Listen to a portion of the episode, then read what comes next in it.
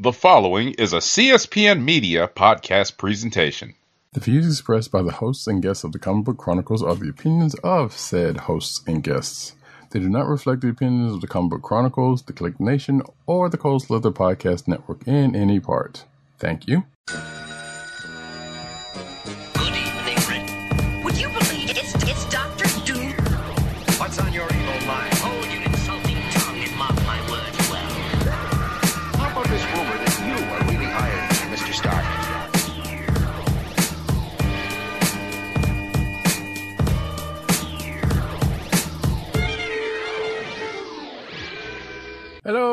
And welcome to another exciting episode of the Comic Book Chronicles.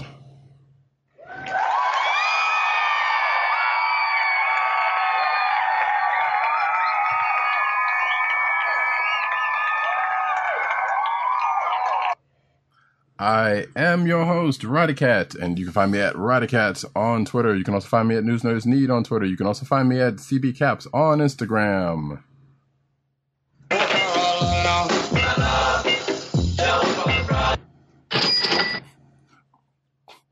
Yeah, anyway. Uh, and the sound effects you heard j- uh, provided are by our man in Brooklyn, one smooth operator.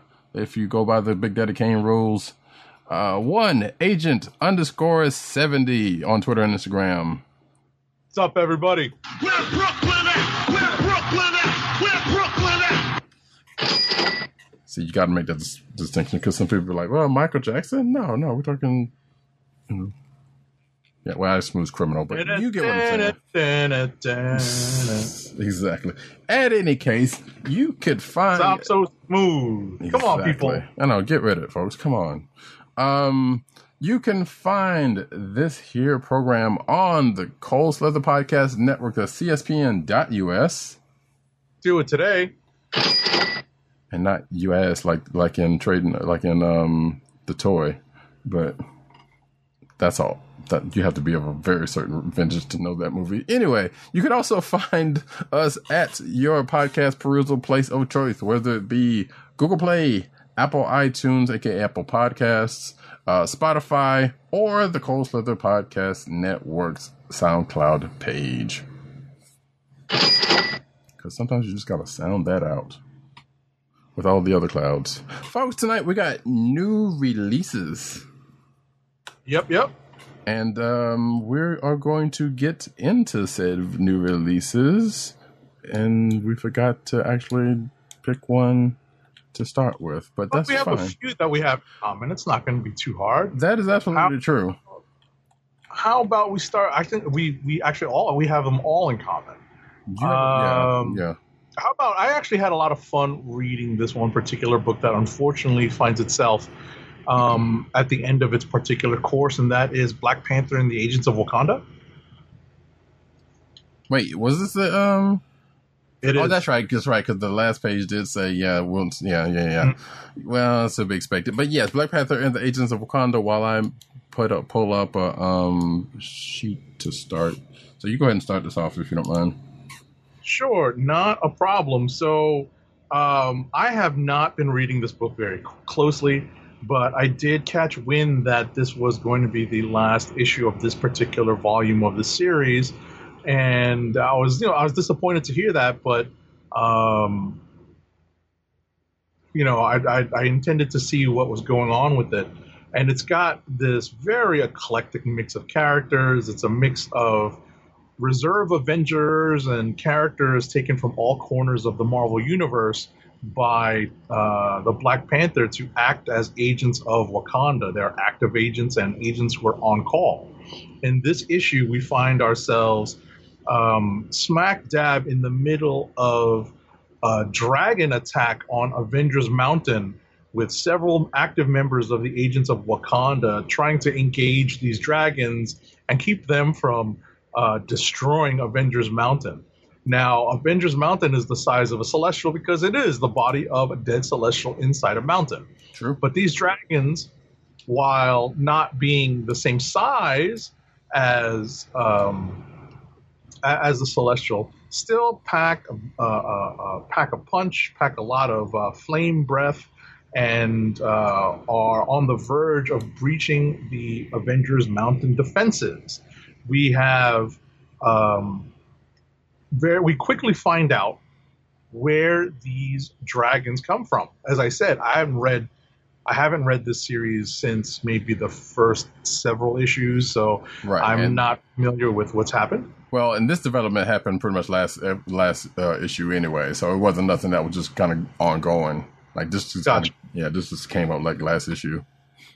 Gotcha. So- So. we find out where these dragons have come from, and and it's and it's thanks to the investigation, the inquiry, the interrogation uh, performed by one Broo uh, of uh, the Jean Grey School for Gifted, uh, you know, for for gifted students, Mhm. formerly of the Jean Grey School. Um, so it's kind of cool to see that Broo kind of takes uh, kind of get some uh, get some shine here. I called it in my notes getting some playing time. Yeah, actually, you Uh, know what? In the last, if we if we go by the last like month, this is probably the second time Broo has saved the day. This is actually the second time Broo has saved the day. If you if you remember uh, X Men, Possibly, possibly. I can't remember exactly. It's so hard to remember what we've been reading, to be honest. yeah, but but basically he he pretty much saved the day uh, against his own people in the pages. Oh, that's right. Now I remember. Yeah, Now I remember. Now I remember. which was a, which was a funny ending. Yeah, That's correct. That's correct. That's correct. when he was supposed So- to be juicing. But anyway, next up, Exactly. Yeah. Exactly. No, all I was going to say, and, and I'll let you pick up from here. All I was going to say is that what we find out is thanks to Broo's um, uh, interrogation of a certain dragon we're all familiar with, we find out where these dragons who are now attacking Avengers Mountain come from. And we get a nice little retrospective on this dragon's history with the Marvel Universe and uh, with the with the with the heroes of Earth. So there's a lot of uh, cool uh, background information that is uh, that is uh, you know given to us in the form of flashback, and we find out how we have gotten to this point where um, there are apparently three separate dragons, four separate dragons, where there once was one. Think Death of Superman without the death part, and you're pretty much partway there. Right. But yes, so and we find so I've uh, the, going into this was reading this it was like um you know this is pretty much how no well probably some pun intended how reduced and I would just go ahead and say the name of the of the the main dragon who's surrounded in this Fin Fang Foom Right.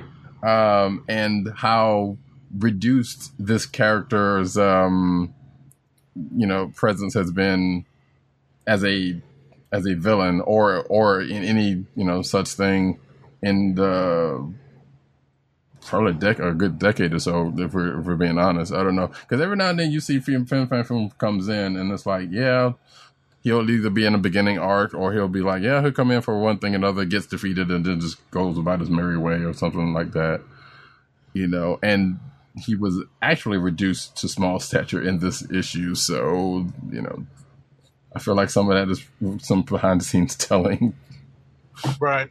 Uh, but it, yeah, but outside of that, I don't really have much else to say outside of the fact that um, you know this wrapped up fairly fairly nice and neat, and um, you know it, it was a, a a fun read. It, I guess, I guess it didn't read to me like it was ending. Uh, more like this was like, yeah, this is just an arc that was happening going to the next one. But at the same time, most of the arcs in this in this book has kind of been like that, and it's only been nine issues. So, but it's been fun with this book, and I kind of hate to see it go. Like I, I hate to say it, but a lot of books with Black Panther attached to it get shuffled re- very early. I'm looking at you, Black Panther and the crew, and and um, and uh, World of Wakanda, when it didn't I'll- even have time to breathe. I was going to mention that uh, Jim Zub, I believe, confirmed the news on social media, Hmm. if not yesterday, today.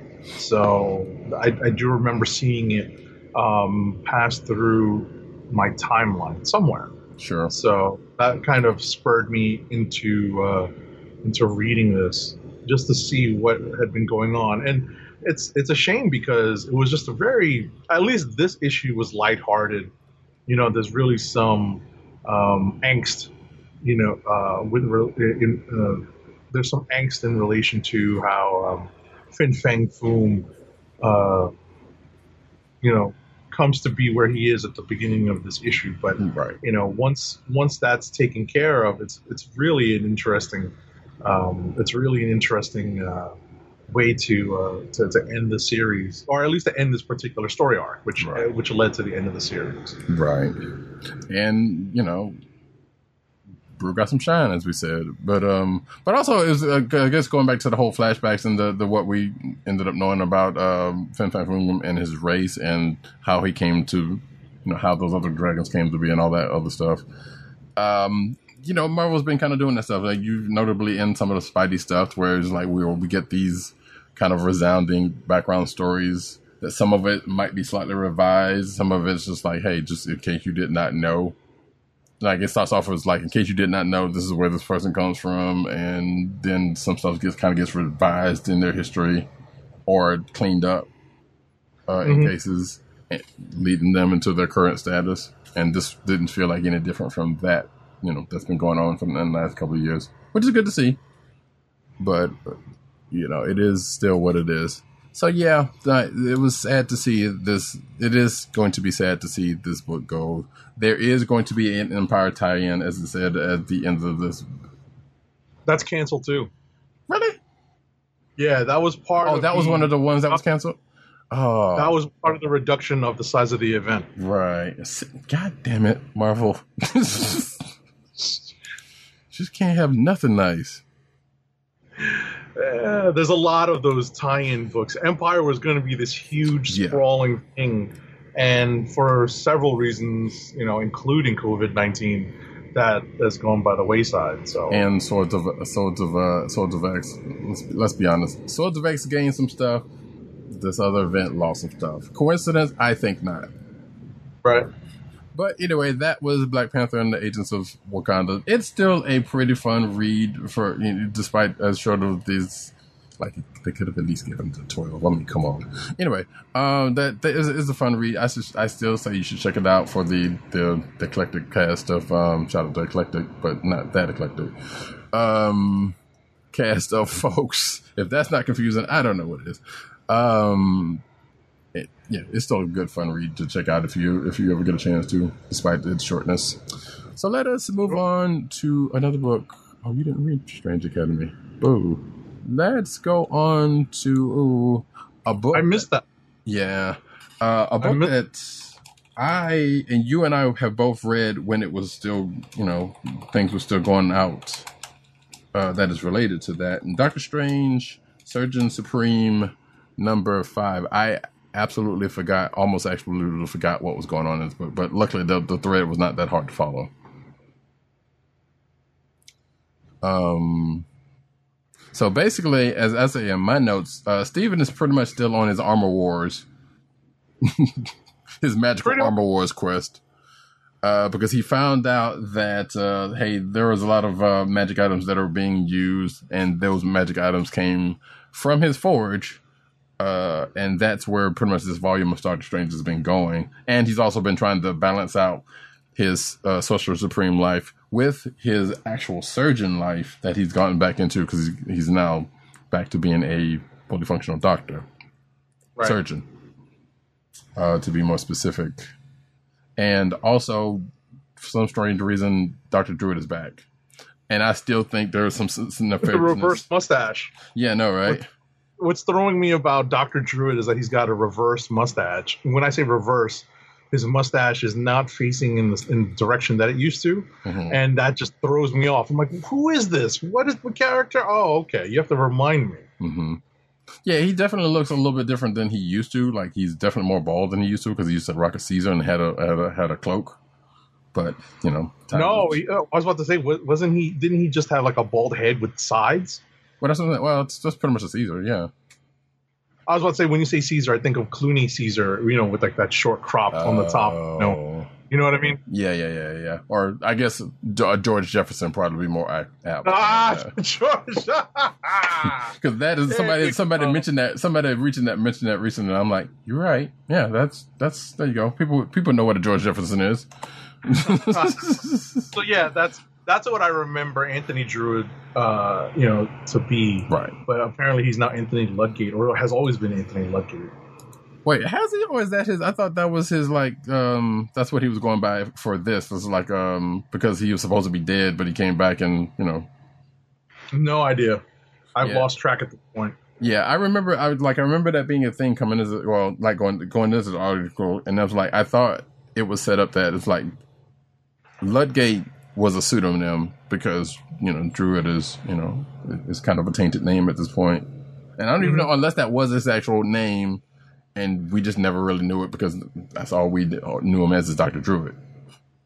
Possibly, possibly. Don't know Uh, at this point. It's not. It's less than relevant. I was say I could turn around and reach on my my newly convenient bookshelf to reach for my uh, OHOTMU um, uh, uh, essentials and see. Well, the problem is, well, that would be still be old information because if they hit, unless they had changed it, I mean, yeah, it'd still be relevant, but it's all because you know they changed Magneto stuff, so that's you know, um, which weirdly enough, that reminds me of something that I read in um, X Men Plus uh, Fantastic Four. We won't get into right now, uh, but yeah, so.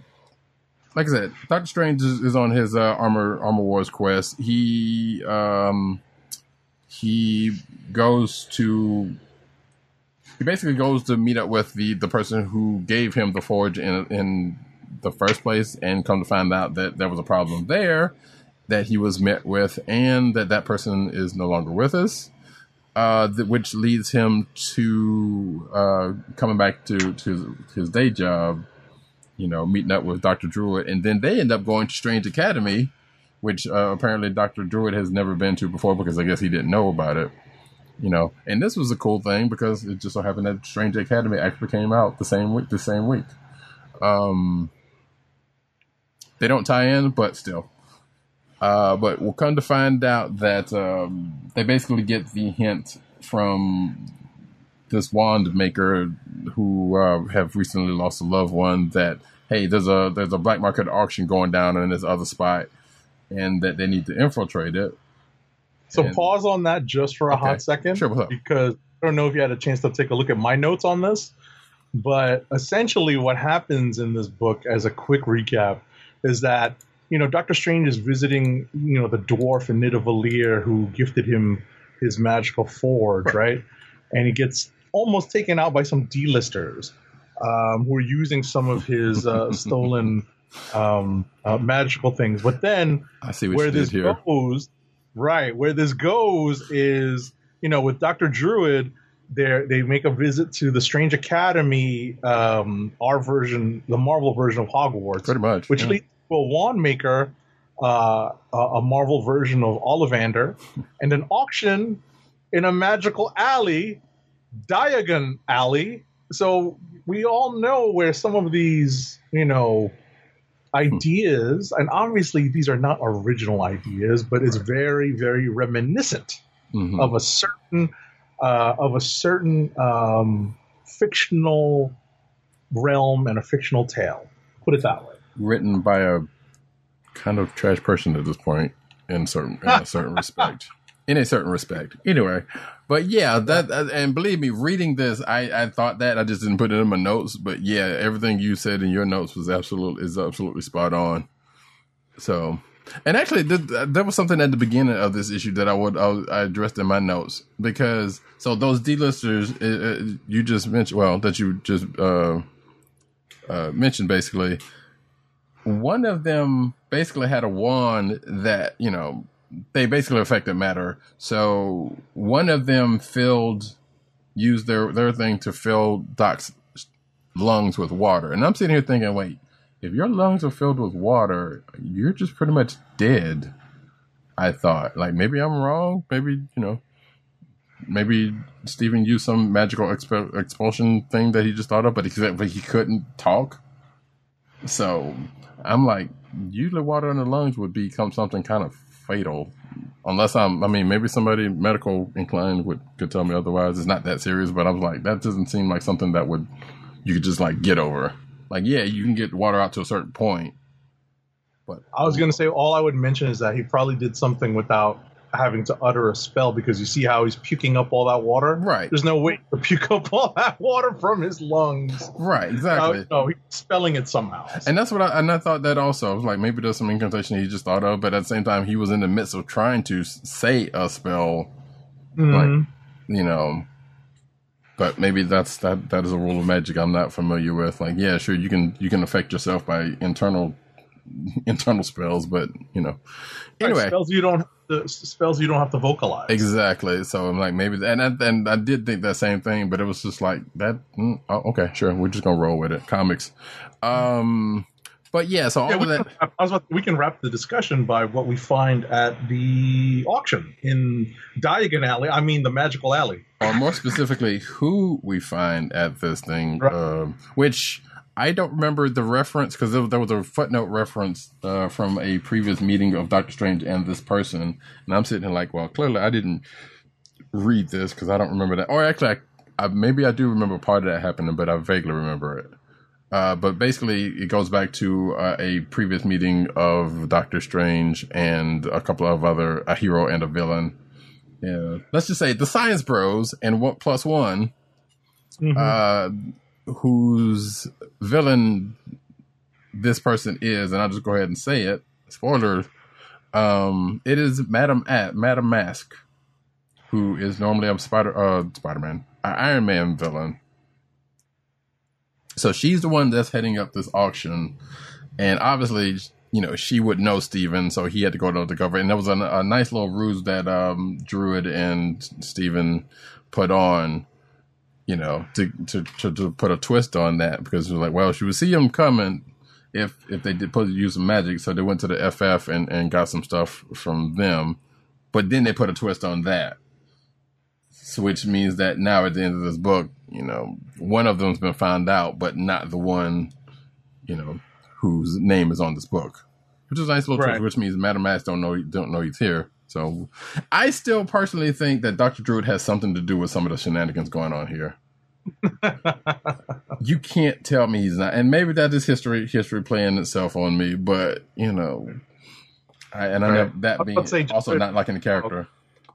I was just going to add that um, in consultation with the the the uh, the deluxe OHOTMU, the second edition, his the character's full name was Anthony Druid.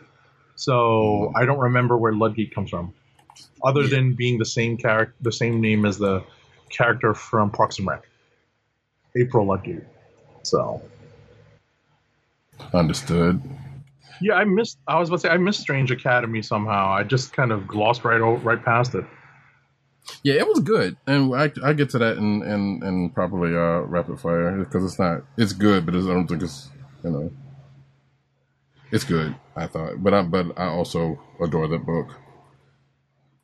All right. So we will go on to the next book. Um, uh, what you got? Well, we have a couple books in common except for Strange Academy, so just pick one. Okay. Well, wait, did you read? Did you read? Okay. Everything that's on your list I read except for Strange Academy. Hmm Okay. So let us do. Let's do Justice League. Just flip it, flip it for a second. Justice Okay. League number forty-eight.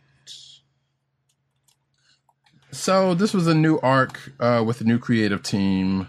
Uh, what is it, Si Spurrier and I can't remember Aaron his name. Lepresto. Yeah. Yeah, it's Aaron Lopresti. Okay. Um. So I guess like I don't know if this is like a, a filler arc or a quote unquote a filler arc because you know there's no such there's a less of a thing in comics than in anime, but or is this actually going to be like I don't know if they said that this is going to be the creative team of Justice League like for the time being, or this is just like until they get something in place.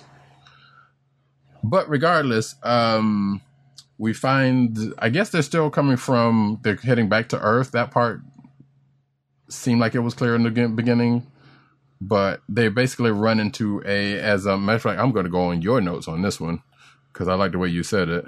Um, Si crafts a, a tale about interventionist policies, policies and regime change, using the jail to show what could happen. Which that pretty much wraps up this whole that this whole uh, thing. Um, but also, I'm going to add to, in my notes that Diana proves herself to be the most sensible one in the crew, as they, you know, as they come across uh, this derelict spaceship. Well, they thought derelict spaceship that was being back by this monster. Come to find out that you know the, the monster was har- harmless. The space monster was harmless, and there was a bunch of kids on board that was basically uh, thrown out of their planet. So the Justice League goes to investigate uh, and take them back home. Come to find out that they were, you know, the the ruling party decided that uh, basically was cleaning house, I guess, and got rid of all opposition for what, point it sounded like, uh, and got rid of the the children of dissent, uh, as as it was said, but. But as we come to find out, uh, getting to the planet, that uh, things had changed and the the ruling party had been overthrown, and the Justice League came in to pretty much well, League came in. Diana was like, "We shouldn't interfere with this," but then the, the male crew was like, "No, we got to intervene and we got to do something," and they do, and they end up getting more than they bargained for because they didn't listen to uh, Diana, aka Wonder Woman. and so now they find themselves either becoming the rulers of this place or leaving these folks to a potential certain doom and Right. not having and not the doom that you would think of when you think of the Justice League. So, just in very in a very uh, uh, brief way, I, I jotted down something that deals with the events of the story in very broad strokes. Mhm. I basically say, said that uh, Si Spurrier is crafting a tale about interventionist policies and regime change using the Justice League to show what can happen and what the what the worst thing uh, what what what some of the worst things uh, that can happen are. So yeah, I said that earlier. uh, I think it might have been when when it froze up, but Right. No, but I, what I'm what I mean is w- w- w- the, the you you say it one way. I'm putting it in the way that uh, uh, fo- uh, uh, people who are um, students of uh, international uh, foreign policy of course, will will will will recognize. yeah. That's why I said I like the way you I like the way you said it. You know, Not necessarily not necessarily uh, something you see in the pages of a comic book, but when you put it in that in that way, you kind of see, oh, okay, so this is where where, where this allegory is coming into play. sure. So Yeah, like I said, you had put it way more eloquently than than I had, but um, no, no, I was about to say you put it in the right way. You know, th- this is the policy nerd way of putting it. this is the foreign policy nerd. Shout out to Pod Save the World. I'm about to say someone's telling on themselves right now. you know, shout out to Pod Save the World on uh, Crooked Media. You know, shout out to Tommy Vietor and Ben Rhodes. Hmm. But um, yeah, it, it, when I when I was reading this, I just couldn't help but laugh at uh, at the allegory and, and just see that's where this tale was going. So, um, you know, we'll see what happens next issue. It's definitely a different direction than what we're used to in Justice League. hmm So, uh, but it's still kind of cool to see. You know, it's it seems like it's out of continuity because you're trying to figure out what what's Batman doing here when everything's falling apart in Gotham, and we'll get to that later. So, Right, but I mean, as it was comics and as was DC and just just comics in general, I guess. Like, yeah, Yep. you, we don't know the time frame of this, so um, it there's a weird time frame in comics that you know you just got to deal with sometimes.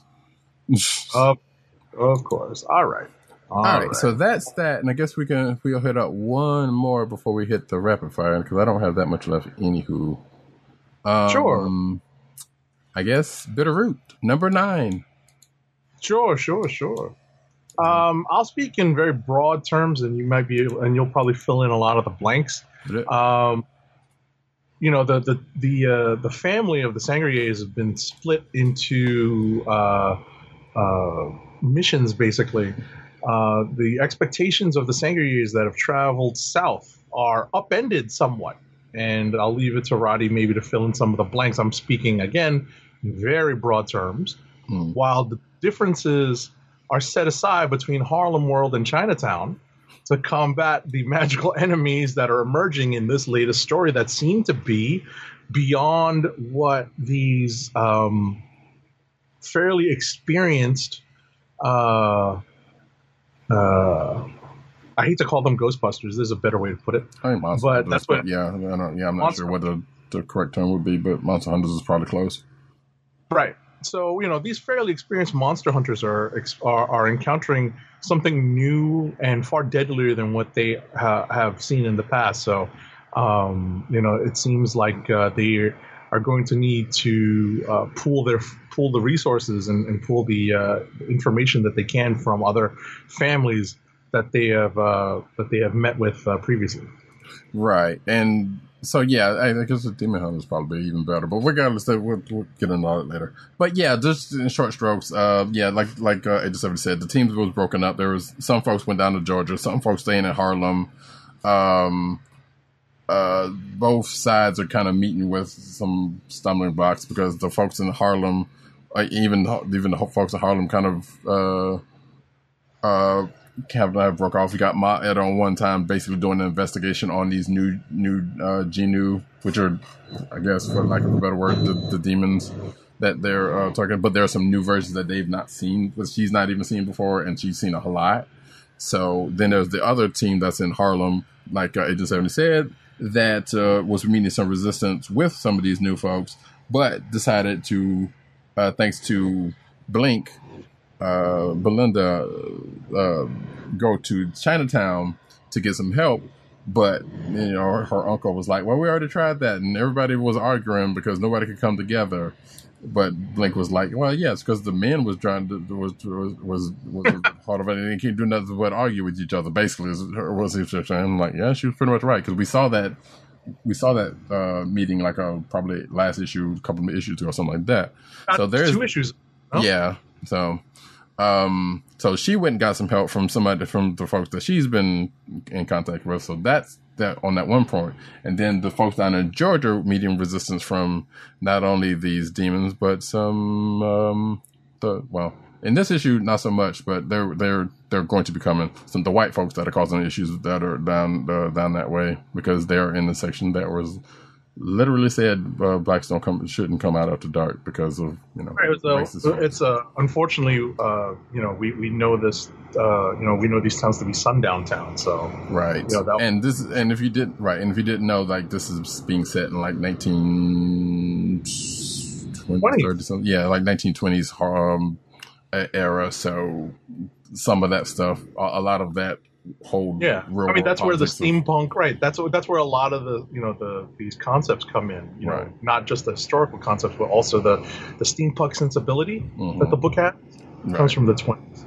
So So yeah, so that's pretty much that. And then we on there's another side of this where the um, I can't remember. This is the only part that I don't remember that well because that was the one guy that's the, the the guy that was running um, was a person that we've seen in the book.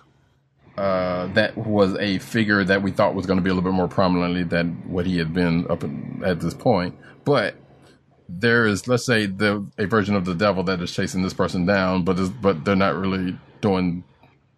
But they're chasing this person down because you know this person is going to basically be helping this uh, this devil embodiment, let's just say, or demon embodiment. Uh, but is also heading towards where the other parts of the Sangerye family are um, are held up you know, and also some unexpected, well, some partially unexpected help from the the their ally that they were not expecting, or at least one of them weren't expecting, comes into play uh, um, near the end of this one, which is pretty much putting everybody back on track to meeting, or some folks meeting at some points.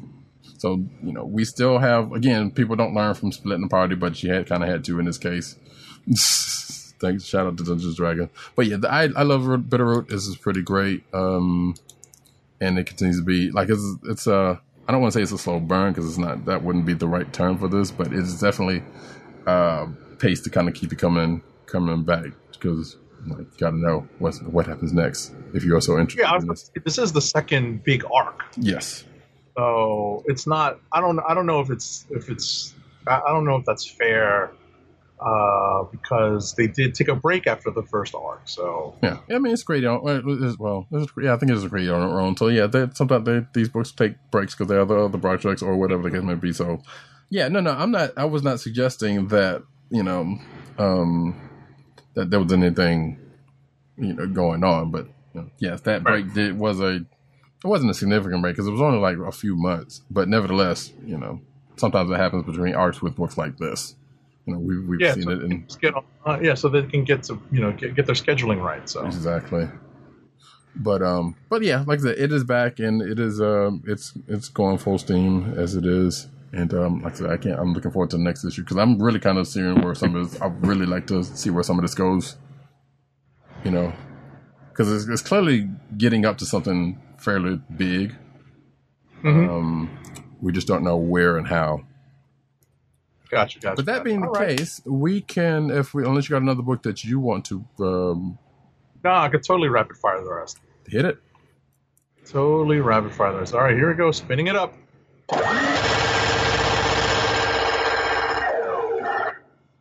I actually only have one more book, so let me just go ahead and get that one out of the way, and then you go ahead and hit the rest of yours.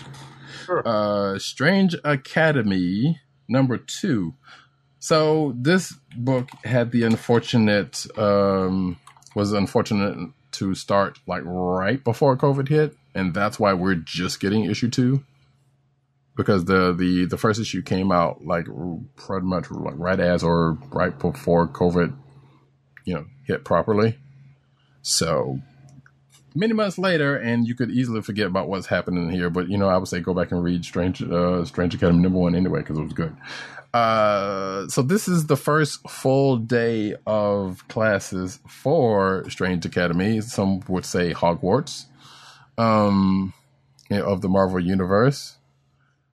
Uh, and you know things go as you expected. You know the, the classes are classes are classes. The magic things happen, and you know everybody has a day. Um, we get an amusing but likely thing that happens in one period, uh, having to deal with magic, uh, aka Illyana Rasputin. And if you know about her and her temperament and what she will and will not tolerate, yeah, you can kind of figure where that goes.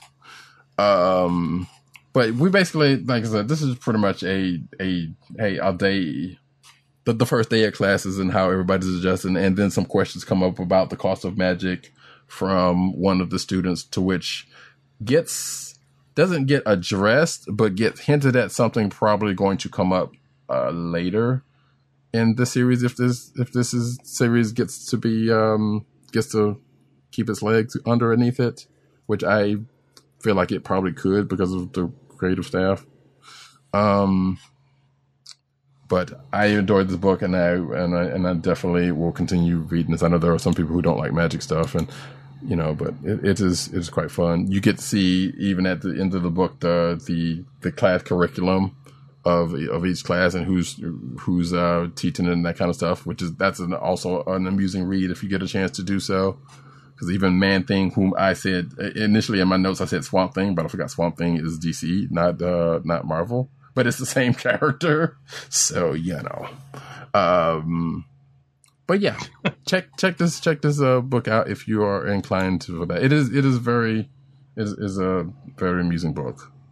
I'm skimming it now, and all of the, as I mentioned earlier, when it comes to the uh, the magic, uh, you know, the the, the fellow, uh, the fellow book in the magic realm of the uh, of the the magic corner of the Marvel universe, Doctor Strange.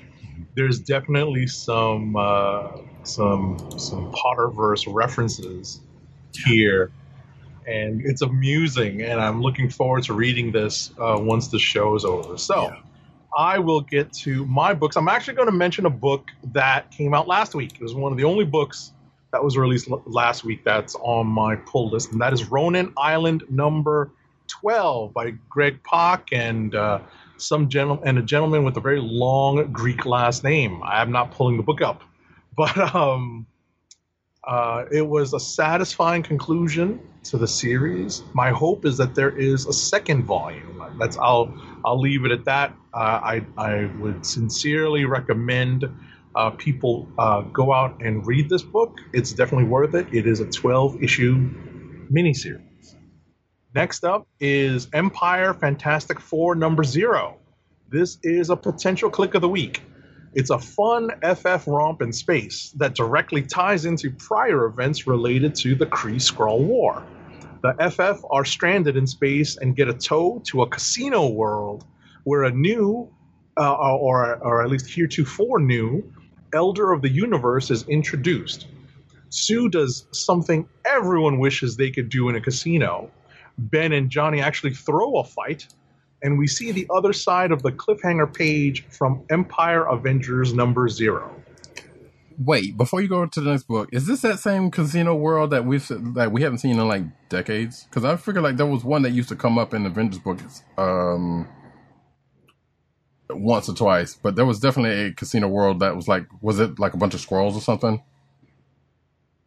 Nope. You don't, you know? Okay, so this is Oh, I it was. I think it was a new creation to go along with, um, to go along with this uh, with this new elder. Although, to be honest, it may be uh, a reference to uh, what was it, the Games Master? maybe. Uh, you know, the other elder of the universe that's you know re- kind of uh, related. I believe is a, a, a relative of this new elder. I mean, that would check So- out. Yeah. Right. So I, I just have to go back and check that. Okay. Uh, next up is Ghost Rider number seven. Uh, Johnny Blaze is being corrupted by the demons he is trying to send back to hell. We actually get reunions of players from both Damnation and Hearts of Darkness. Shout out to Hearts of Darkness, making which makes for an interesting read. The art by Aaron Kuder is top notch. What was Hearts of Darkness? Um, Punisher, Ghost Rider, Wolverine, one shot, John Romita Jr. art. Um, they did have a follow up. Okay. Um, I believe it's available on Marvel Unlimited. I can check that very quickly while I go to my next book, which is another potential click of the weekend. I believe Roddy Cat did read this just before, um, just before we started the show, and that is X Force number ten. This is another potential click of the week for me. Ben Percy's story of the unintended consequences of Beast's move against the telefloronic technology that was being developed in Terra Verde is pretty gripping. You know, this is all, uh, th- these are all unintended consequences of Beast's actions. Everything that happens, you know, in the story arc. It all makes total sense why this is actually a threat to the Krakoa based existence the X Men have. The last few pages, though, bring back several questions we initially asked when we found out how the living quarters for the Summers group on the blue area of the moon were set up. I love it. Yes. So when when Roddy Cat got to it, he actually had like an audible reaction. I mean, yeah. So, so, yeah. So, just to add on real quick. So, basically, Beast messed up again, and yeah, then somebody else reaped the consequences of it, and you know, and we saw this was coming from a while back, but we just didn't know how, where, how, and where it was going to play out. Well, we knew where it was going to play out because it was going to play out here, but and here's the fallout from that. Um, and of course, you know, Jean Grey, who has been, which is weird say that she was a member of X Force, you know, decides that you know she wants to quit, which we kind of seeing shades of this whole thing. Um, but she goes to talk to at the end of this issue after she deals with uh, Beast. Um, she, you know, and they hash that out. She goes to talk to um, one of her lovers, uh, Logan, in a in a hot tub scenario you know, which where we get out, which which uh, as uh, Agent Seventy alludes to the uh, the um, the relationship dynamic in parts of in part of the Summers household, which had been hinted at since Hoxpox. Um, if you didn't, if you if it wasn't clear, then th- it starts to get way more clear. Now. Although we feel like I feel like certain people who read this will be like, yeah, that is totally what it was and has been but yeah, we definitely get you definitely get to know what's uh what's the what's popping on that household.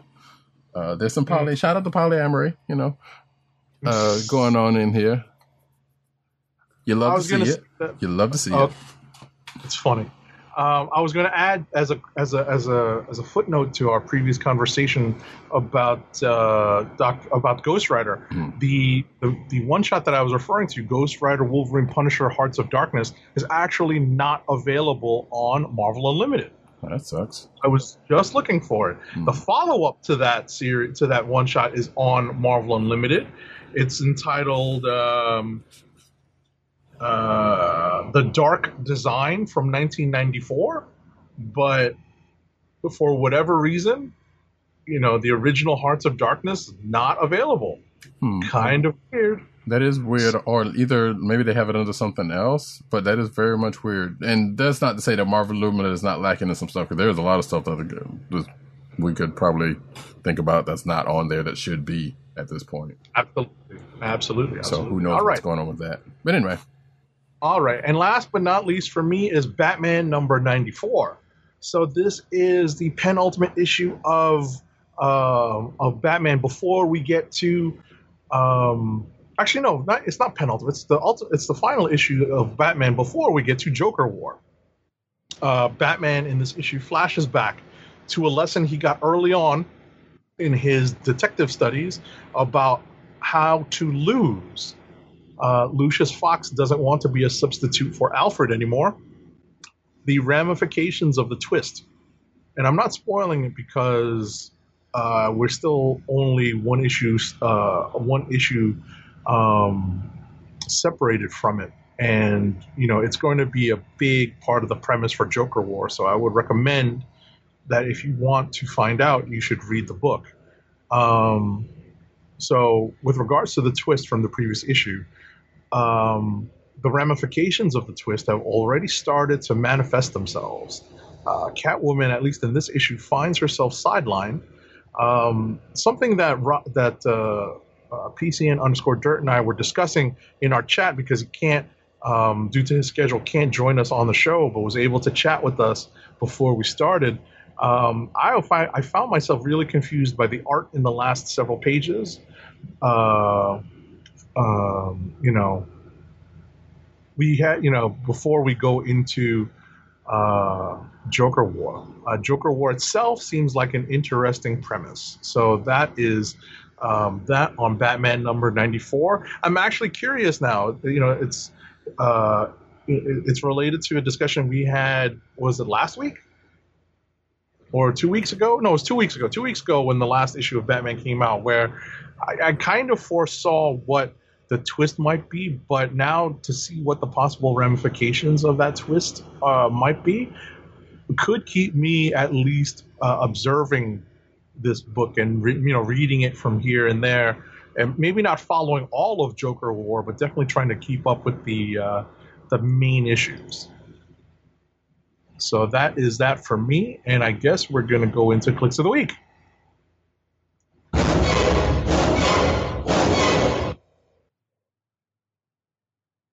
All right, Clicks and- of the week, then we already got a couple from, as uh, Yes. Agent Seven said, we already got it from our um, our Swirl colleagues.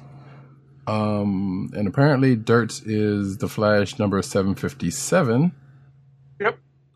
And yeah, I was about to do that. Um, and for a Tim, we have Empire Fantastic Four number zero, which is a weird Uh, one. Which is a weird one because like we have seen this book in our um in our in our um in Yeah, our, we've had a review copy for a while. yeah. So I was like, when is this actually supposed to come out? And here it goes now. So there you go.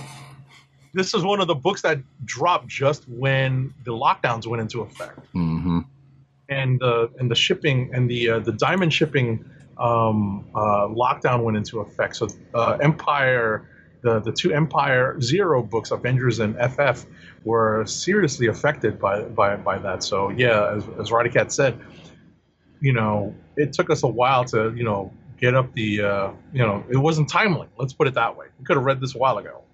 Um, I just wanted to note what PCN underscore dirt said about Flash number 757. He says, um, once again, you need Wikipedia to explain what's been going on if you try to jump in cold. But the build, build, build of Joshua Williamson's story is still uncovering new secrets he planted long ago. Okay. All right. Do you have a pick? I do, and it probably should be no surprise by the way I was talking about it earlier, but Strange Academy number two is my pick. Click. Cool. Cool. So that is your click of the week, and I think I'm going to go with. I really enjoyed Empire FF number zero, but I think the creepiness and some of the uh, the character developments that happened in X Force number ten took me over took uh, brought it over the top. So I think I'm going to go with X Force number ten for my click of the week. I would definitely say shout out to that to that one for the way it ended. Like I was, I pretty much skimmed the book, even though I knew what was going on, and, you know, going into it. And, and yes, it's a lot happened in that, but definitely because of the end of that book, I would say shout out to it. shout out to There the- to that issue. And with that, folks, we are going to transition over into the news section. But first, an ad read. Our first ad read of the night is for Blue Apron's meal delivery service. Fresh ingredients and incredible recipes delivered weekly to your door. Skip the grocery store because it's safer to skip it and make incredible meals at home with Blue Apron, always shipped free right to your home. And now the listeners of the Comic Book Chronicles can get $30 off your first Blue Apron order. To place your first order with $30 off, and to help keep our show free for you, go to our network website at cspn.us. That's cspn.us. Then click on the Keep Our Podcasts free link at the top of the page. From there, scroll down to the Blue Apron link and sign up for your first order. Blue Apron through cspn.us. Do it today. Now we get into the news.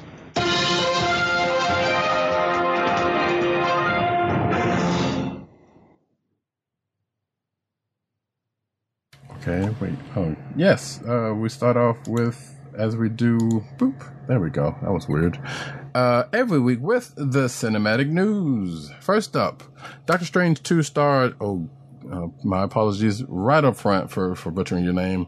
Chiwetel Ejiofor uh, is excited to work f- with Sam Raimi. The last name I can get, the first name I'm not entirely sure about, and I should have looked that up, but that's fine. I think it's, I think it's Chiwetel Ejiofor. Yeah.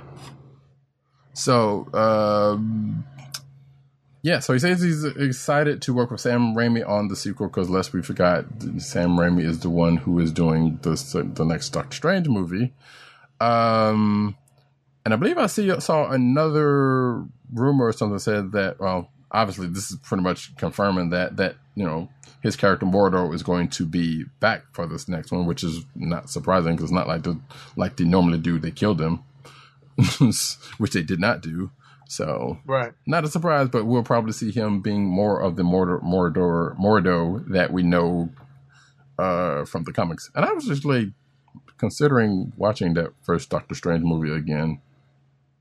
Um, Dormammu have come to bargain. Anyway, so that is that, and um, he basically says, "I love Sam Raimi, so I'm excited that he's making a film, the second Doctor Strange." Uh, he brings to anything he does a wealth of imagination and passion. In this genre, he's just one of the seminal figures. I remember seeing Dark Man when I was a kid. It was beyond. It's so amazing. He also did Spider Man 3 uh, with uh, the whole dance numbers. And so let's not forget that, folks. Next yeah, up. and not figuring out how. Yeah, I was about to say, and I think the, I think my my view of what's most egregious from Spider-Man Three is how they completely messed up all the villains. Hmm, yes. That's really that's really my biggest issue with that movie. Not so much the dance, because there's always going to be something kind of silly and corny in these movies, but let's be honest, you can't butcher the the bad guys like that. It's just awful. Right, but that's the So- first thing people have pointed to. I have yet to still see that movie, so uh, that Oh, is one real? of the things. Yes, I have still not. It is sitting right here on my Hey. shelf, and I've Wait, yet to see wait. it.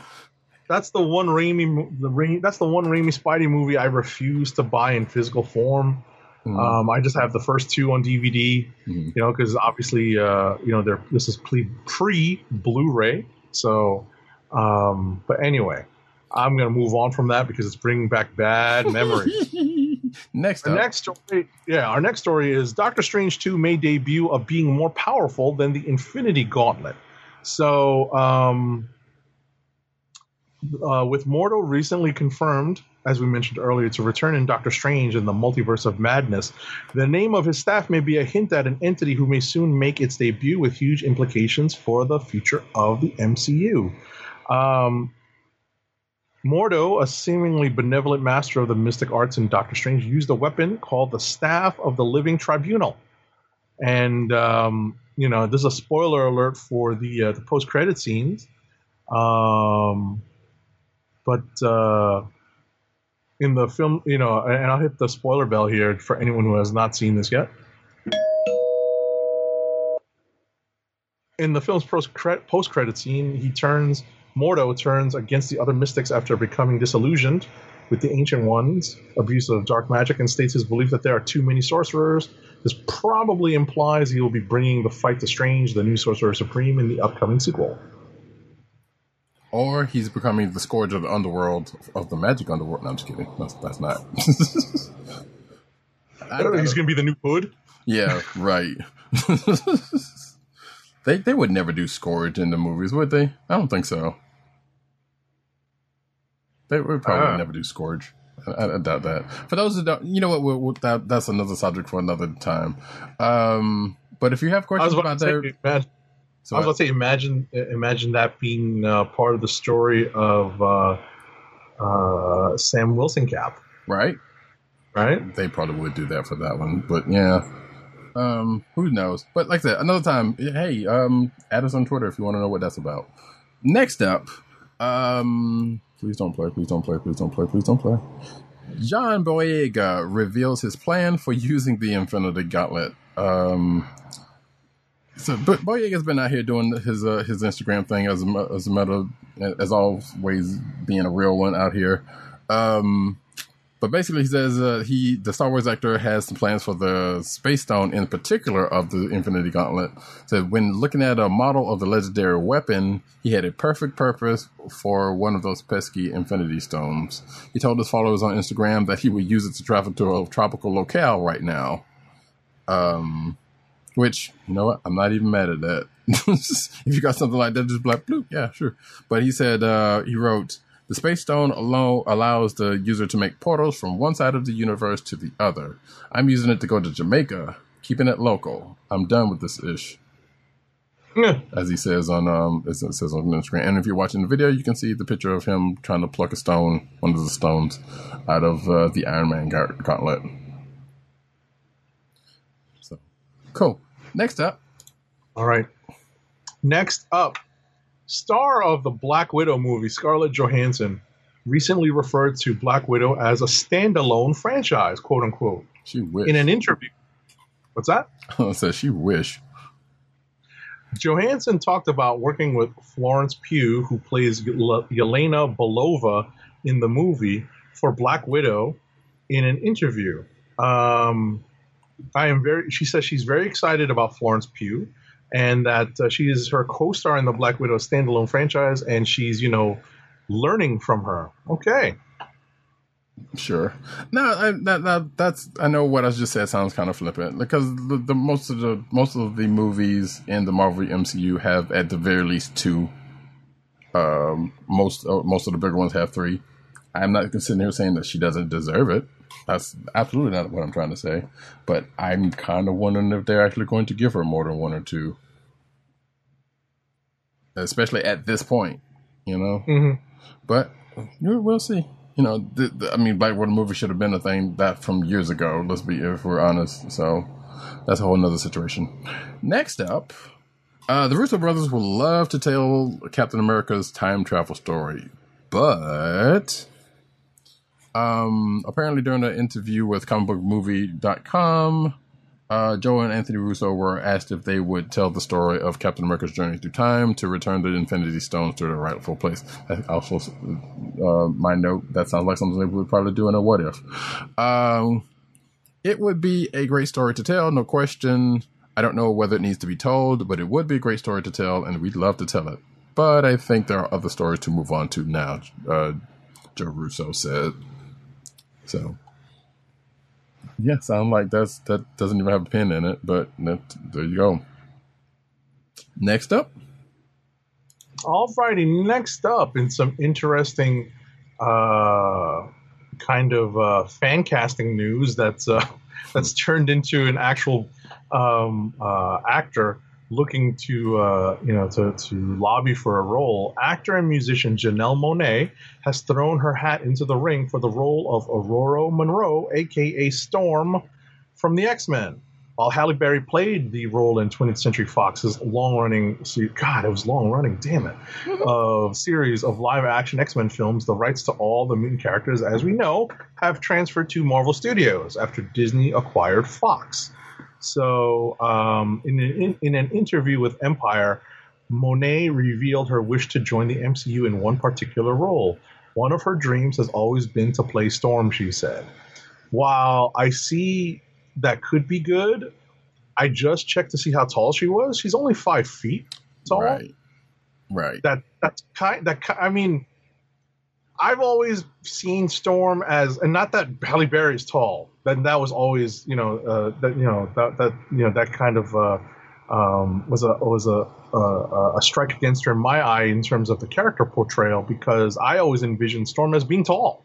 Well, and let's not forget the whole Wolverine thing because you know Hugh Jackman being as tall as he is, and sh- Right, he throws everything short. off, right. Exactly. So I mean, they've done that before, so it wasn't it wouldn't be that they couldn't do this. But yeah, I love uh, Janelle, Janelle Monáe, and I, I hadn't seen that show that she's doing now that's on um, Amazon. But I'm, you know, I heard that she's probably good, pretty real good. And uh, my money is still on um, the the young lady from American Gods, um, Yetide uh, Badaki, I believe her name is, as, as Storm. I don't know how tall she is. I don't even care, but she absolutely she that is, there you go. She absolutely looks the part. She fits it. She fits it to me. In fact, I think they even did done renders. Some people have done renders with her for it, but you know, But now I'm gonna look. So yeah. so yeah, I'd be happy if she was five five. You know, yeah, like, but, yeah, the yeah, my, yeah. My point was, yeah, that if they actually cared about height, Hugh Jackman probably wouldn't have been Wolverine. So, but or yeah, unless but it- unless it cares that was always women. my biggest strike against him. You know, right. So, so. next up, Wait, what is this? Yutire Badaki? yes. Okay, now I'm gonna I'm gonna look this person up. Okay, fine. I'll do this next one then. Um, you know, No, I'll do it. I was about to say I'll do it. I'll let the page load while I do this. so, actually, no, I know Janelle Monáe. Th- this was my story. You got the next one anyway. Oh, was it? Okay. Uh, well, see, there you go. So I was right. Brie Larson confirms she auditioned for Star Wars and Terminator movies, which we knew about the Tar- uh, Star Wars one. I'm fairly certain that's been that's come out before, but Terminator movies was a new one. Uh, it seems. So uh, let's see. The remark. Uh, okay. So Brie Larson largely starred in the regular independent film. She, recently, she recently revealed that she previously auditioned to join Star Wars, Terminator, and Hunger Games projects, actually, and obviously ended up, you know, not joining any of those, with the exception of uh, the ones that we know her from right now. Uh, the remark was cap- casually brought up during her first video on her newly launched YouTube channel uh, in which she was discussing her old auditions with a friend. So we never learned what character she was auditioning to play or what projects in these franchises she was auditioning for, leaving fans to merely speculate. Uh, when the topic of Star Wars came out, Larson noted uh, auditions for Star Wars 2, auditions for Hunter Games, auditions for Terminator reboot. Uh, I was actually thinking about the Terminator reboot today because I got a flat tire and I was like, oh, the last time I got a flat tire was when I was driving to the audition for Terminator Hmm. and got a flat so got a flat tire at the audition and didn't get the job. So I I'm, I feel like they would have probably done a, done, done her Sarah Connor on this at this point. I mean, I can't imagine who else she would have been in that in that franchise. But anyway, so Right. that could have been that is the thing that did not happen, uh, but could have. Gotcha. Next up, Yeah, y- Yetide Badaki's height is five foot three, not quite five foot four. Well, you know, I don't care. I still, you- I still want it. what can you do? All Yeah. right. Uh, Disney is canceling plans to release a 4K version of Empire Strikes Back in theaters. Um, while the Star Wars title will still be re released in UK theaters, it will be presented in its traditional 2K format, according to Variety. Talks between Disney and UK theatrical exhibitors broke down, leading Disney to backtrack. Okay. Yay. Um. Oh, before I hit this next one, that just reminded me something before we move too far away from the Marvel stuff. That also reminds me that I didn't put this in the the uh, show notes, and there probably should be an obvious reason why. But you, when I say this, you'll know. You may or may not know. Uh, I saw an article where Chris Hemsworth was supposed to be playing Hulk Hogan. It's set to play Hulk Hogan, and I'm sitting here like, really, really? Do, do we really even need that? But that's neither here nor there. You can go look that up for at your own self. Um, HBO Max replaces Batman v Superman theatrical cut with the Archer with three hour Ultimate Edition, to which I put in before this article well came out. Um, I no, actually, I think probably at the time this came out, but I had put something in our back channel about this, not re- thinking it was um, the the Snyder cut. I'm like, oh, they put already put the Snyder cut out. And then I actually went back to HBO Max and looked at it. and was like, oh wait, no, that's that's uh, Bats v Soups. I'm like, why would you do this? That movie was long enough as it is. We don't need this. But yes, so the uh, HBO Max has replaced the theatrical cut of 2006's Bat Suits Dawn of Justice with the uh, film's Ultimate Edition, quote unquote. The official HBO Max Instagram account shared the news stating the full three hour Ultimate Edition of Bat- Batman v Superman Dawn of Justice is now streaming exclusively on Bat- uh, HBO Max. I don't know what else they could have even put in that movie like I know there's some there, there's a couple of scenes that that um, you know that they neglected to put in that you saw on the uh, the you know the the featurettes and whatnot, but still it wasn't that whole much. Like really, yes, I I am almost tempted to watch it just to see how bad it is. Or, or it makes it better because let's face it, because when they did that other cut, it filled in some stuff. Maybe this would completely fill it in. But this is also a slippery slope because like okay now they could be like well especially with like like I mentioned with the Snyder, Snyder cut like okay they could just put all this other extra stuff in and say oh yeah it was meant to be there the first time but probably wasn't. So there you go folks go have it that if you haven't already. Next up Goodness gracious! I was just taking a look at the HBO Max uh, DC um, offerings and like, wow, I guess they're just doing everything that was on the DC Universe app. hmm looks like there yeah there are adding some more stuff in which makes sense I guess. Yep. All right, next up, uh, Speaking of Suicide Squad director David Ayer has confirmed the quote Ayer cut. The alternate version of DC's team up movie is real and has asked, and he has asked for fans to help push for its release on HBO Max. The cut definitely exists, he says. You'll need to ask uh, AT&T and HBO Max to let it see the sunlight. or don't on Twitter. Say again. or don't in response to a question about whether the Ayer cut exists and whether we'll ever get a chance to see it. And this is what I'm talking about, folks. This is exactly what I'm talking about. Now, Suicide Cl- Suicide Squad was another movie that the theatrically came out, had some holes in it, and had another cut that kind of filled in some stuff. This, we got to stop this. We got to stop this, folks. This can't keep happening. Er- er- soon, soon everybody's going like, oh yeah, I got a cut for this other movie and this and that and other. We can't have this keep going. We can't. And uh, again, I blame the Snyder cut, and y'all fools had wanted it. Next up, uh, report. Uh, Warner Brothers moving forward with a live action Zatanna film. Um, it appears that according to some, like, I'm guessing this is a rumor site, um, Zatanna may be headed to the big screen. Uh, Warner Brothers, according to the site, uh, Warner Brothers is developing a movie based on the magic wielding character who's who casts spells by speaking backwards. This is reportedly to be separate from the J.J. Abrams' upcoming Justice League Dark project at HBO Max, despite her association with the team. Um. So yeah, and there was a rumor back in 2018 apparently that she was going to get her own film alongside uh, Supergirl and Batgirl films. So we will see if any of this comes to play. Next up, All right, next up, in another rumor uh, or report, Warner Brothers and DC are reportedly working on a new live action John Constantine movie. Man, they're just going to keep trying with that one. According to the direct, J.J. Abrams will produce the Constantine movie through Bad Robot Productions. Tonally, it said it will resemble the upcoming HBO Max Justice League Dark series, though the lack of casting announcements means it's unknown if Warner Brothers plans to connect the two stories. It's also unclear, unclear if there will be any connections to the similarly reported Zatanna movie, despite the two characters having a complicated on again, off again romantic history in the comics. I bet they will. They're not that crazy. Mhm. They've already messed up with Justice League. They, they- do you think they're going to let this slip?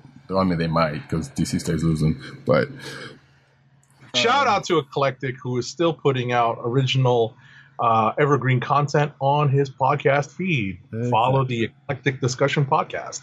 there you go. And his others uh, and his his brand. Brand stay strong. Anyway, next up, just uh, speaking of the Snyder Cut, and I don't know why. I think I had I took this out of here and put it back for some strange reason. Justice League Snyder Cut, the first teaser, cast news, runtime, and a mini history of the 2021 HBO Max uh, release. We don't need to go into all of this because if you've been following this program, we've kind of been talking about it for a good while. But yeah, that was a teaser. I feel like we, we might have even talked about the teaser last week. I don't even remember. But yeah, if you if you didn't somehow catch all that news about the Snyder Cut and the, and the goings on with it, you can go check this article out on Newsarama, aka the the site that owns them now. Next up, All right. Uh, Wonder Woman 1984 director Patty Jenkins has revealed that an animated spin off series based off the two Wonder Woman movies could be on the horizon. Okay. Uh, while speaking to Empire, Jenkins said that Wonder Woman's island home of Themyscira could return in a new animated TV show. She offered no other details on the possible animated spin off project, including if it would involve new or previously established characters. Additionally, an Amazon spin off film is being considered that would be, quote, part of the in world story of Wonder Woman, unquote. Wonder Woman. Dun, dun, dun. Scooby Doo teams with Elvira to fight Batman villain. Man, that's that's a bingo set right there. In first Halloween movie, uh, which I'm fairly certain is not the first one, but probably the first new one. Uh, in the debut trailer, Scooby and the game are seen celebrating Halloween with Elvira, Mistress of the Dark, in a nas- in a lavish parade through a small town. However, the festivities are interrupted by none other than Jon- Dr. Jonathan Crane, uh, aka the classic Batman villain Scarecrow. Uh, having recently escaped from Arkham Asylum, Scarecrow targets the revelers with uh, explosive drones. Oh lord! While raising genetically engineering uh, pumpkin monsters using ex- ex- experimental technology. So yeah, these uh, these Scooby Doo team up movies are still going on. I, don't- I haven't seen a Sc- Scoob movie. Have you? No, it's on uh, HBO or HBO Max. Right. So, Yeah. But yeah, there you go. And it doesn't sound like Batman's actually shows up in this, just despite being a Batman villain. So all that um, DC synergy is just the DC Warner Brothers synergy, just just gelling. Next up, all right, next up, uh, Stargirl has been renewed for a second season at the CW, not DC Universe. With the renewal, the CW and its digital platforms will be the exclusive in season home of the series, starting with its second season. See, season two will not stream on the show's original home at DC Universe. It was announced ahead of the series premiere that episodes of the show would air on CW, the day after their streaming debut on DCU. All right. Yeah, some would think that's strange and probably could be, but not so much. Um, I don't know. I guess that's that seems like the the confidence for that show on live TV. One could say, maybe, maybe not. Who's to say? Um, next up. Oh, what happened here? Batwoman taps Javica Javicia Leslie uh, to take over a title role.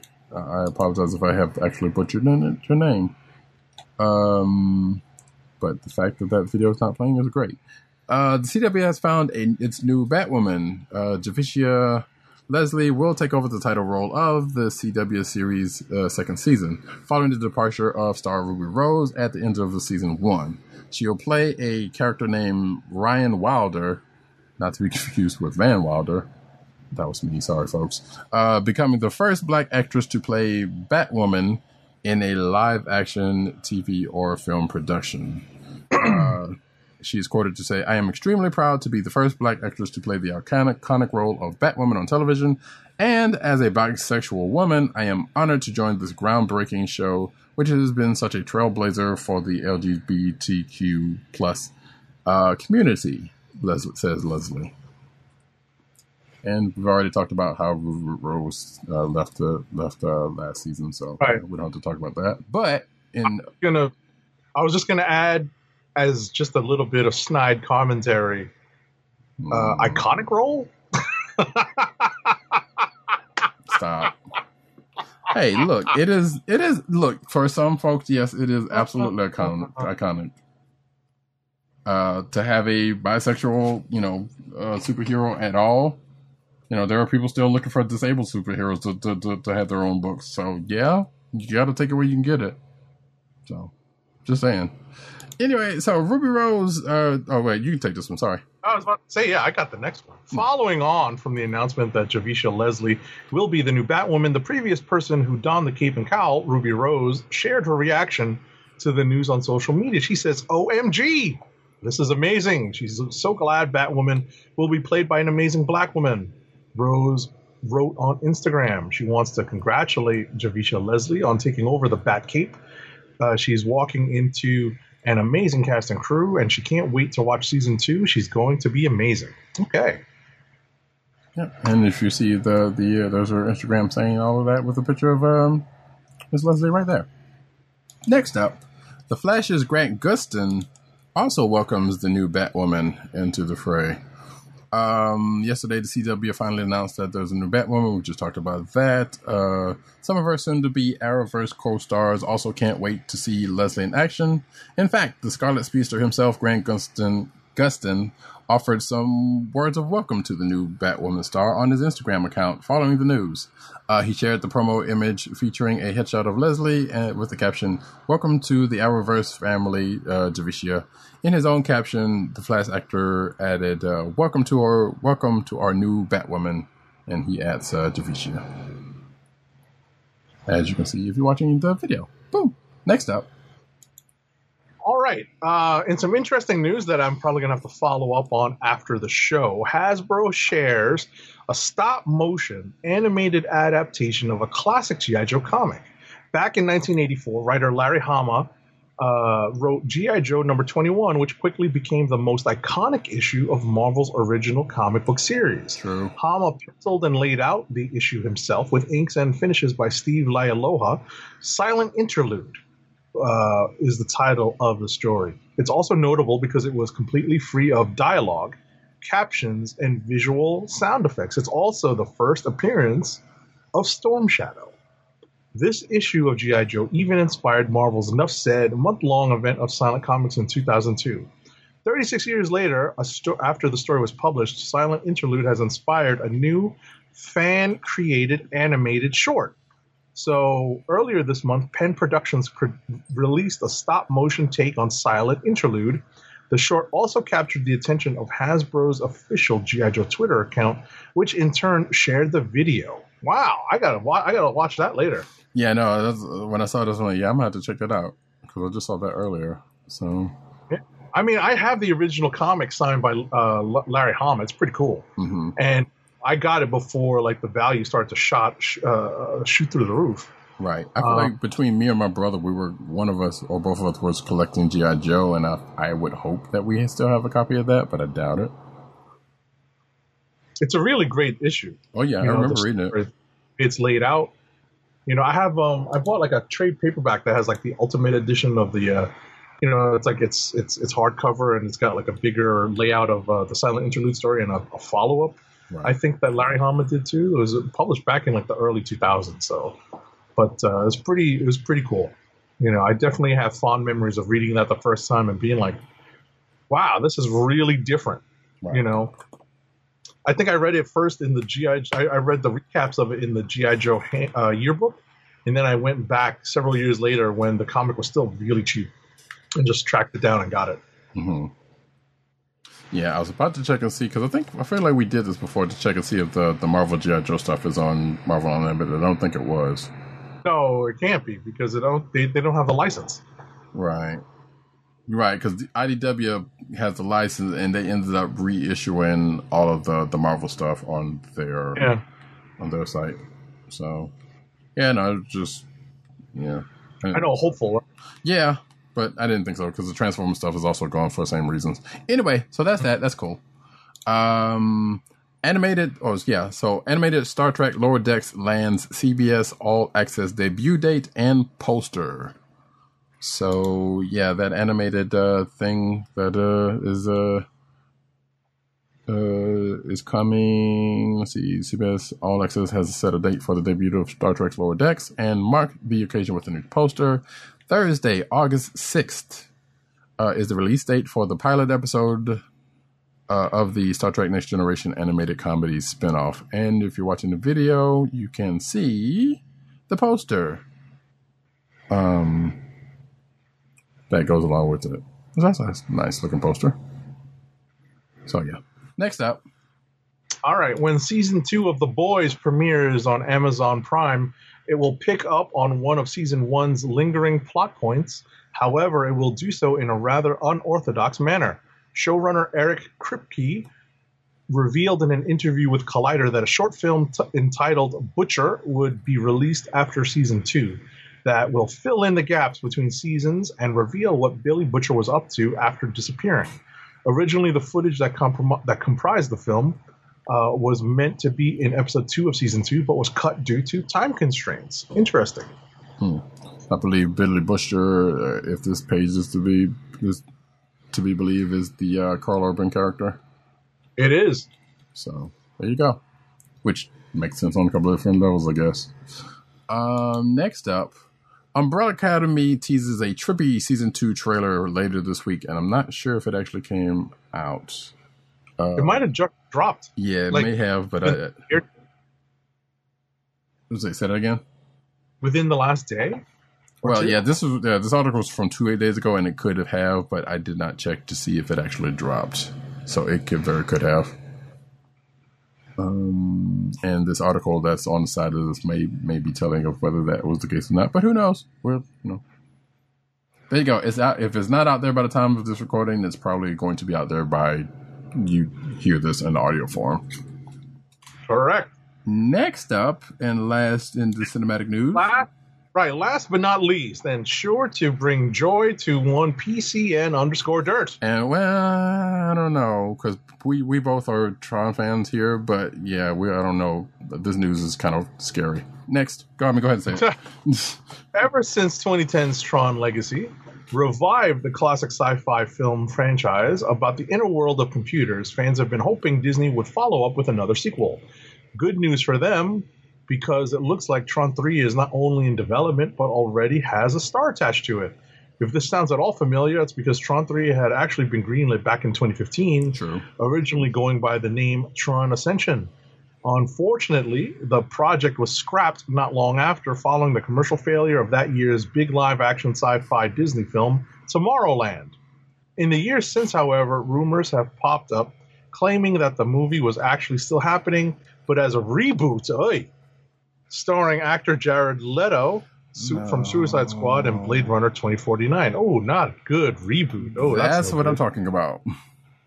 That's no good. That's no good. Yeah, I. Uh, I mean, he was all right in Blade Runner, but no, no. So yeah, No, and the that- reboot. well, that too.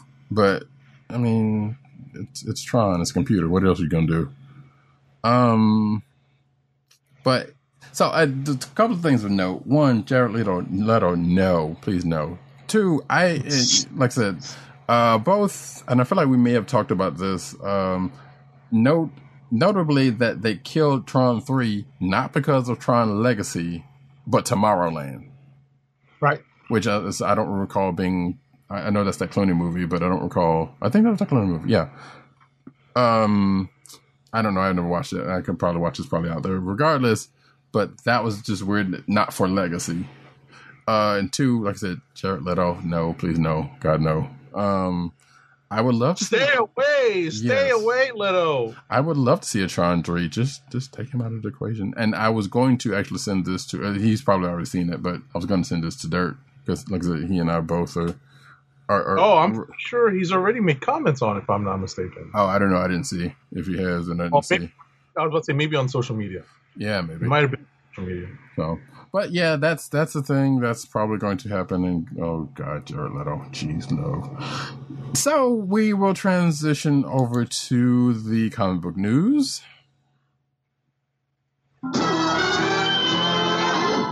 Oh, that would be a perfect transition if if uh, if that news from last week was was there. Humanoids. Ibrahim Mustafa uh, announces three book deal. So, Humanoids uh, is teaming up with Eisner Award nominated writer and artist uh, Ibrahim Mustafa for a three book deal. The first of which is a graphic novel adaptation of the Count of Monte Cristo called Count. And why does that picture that's up here looks like Chris Evans in a ba- in a in an Ant Man suit? I'm not looking at it. yeah, it kind of does. You can't unsee it, folks, if you're watching the video, you just can't. Anyway, um, see, human. There's a press release here which we don't necessarily go into, but uh, good for him on that one. So next up, All right, and some interesting news that is timely because one of the two days involved is today, the date of this recording, Thursday, July 9th, but there is still July 10th. So anyone who is watching this will be able to uh, take advantage of the fact that Valiant Entertainment is now accepting portfolios from aspiring comic book creators, including interior artists, letterers, and colorists. The virtual portfolio review program will take place on Thursday, July 9th, which was today, and Friday, July 10th, from 12 p.m. to 2 p.m. Eastern Standard Time on both days. There is a press release and submission instructions on the atta- on the article that is found on CBR. right? So if you are a, a Valiant adjacent person that a creator, um, especially creator of color, let's just put that out there. Uh, go hop on this tonight or tomorrow, or you know, if you're watching this live. Or if you happen to catch this before, well, actually, I don't know if the show's even going to be out before um, before the deadline is up. So hopefully you're watching this live, and I think I pretty much have retweeted this, so it is. Hopefully, the people that need to see it saw it. Next up, um, DCeased. Spoiler: convinced Damian to become the new Batman. So if you've been keeping up on DCeased, and I'm like, this is not a spoiler, but at the same time, I guess it is if you've not read DCeased. But um, or even the the the the the, the, story that is coming out of, which is DCeased hope for world's end number four. Um, so yeah, so basically, in the world of disease, Batman died real early, and Damian basically ended up being Batman. But apparently, somebody had to talk him into it, and no surprise, it was uh, the Superman that is still around, which is John uh, Kent, Uh, because uh, Clark is dead also in this universe. Actually, well, yeah, he is dead-ish, if I'm not mistaken, because I think he's still alive, but he's a zombie now and causing havoc somewhere. If I'm not mistaken, I don't remember. Um, actually, I do remember, but regardless, none of that. Is, all that is what it is. So basically, in this is in this story, basically talks about uh, the fact that John talked Damian into actually putting on the suit. even though Batman said, "Hey, this is your legacy now. You know, you, you do the thing."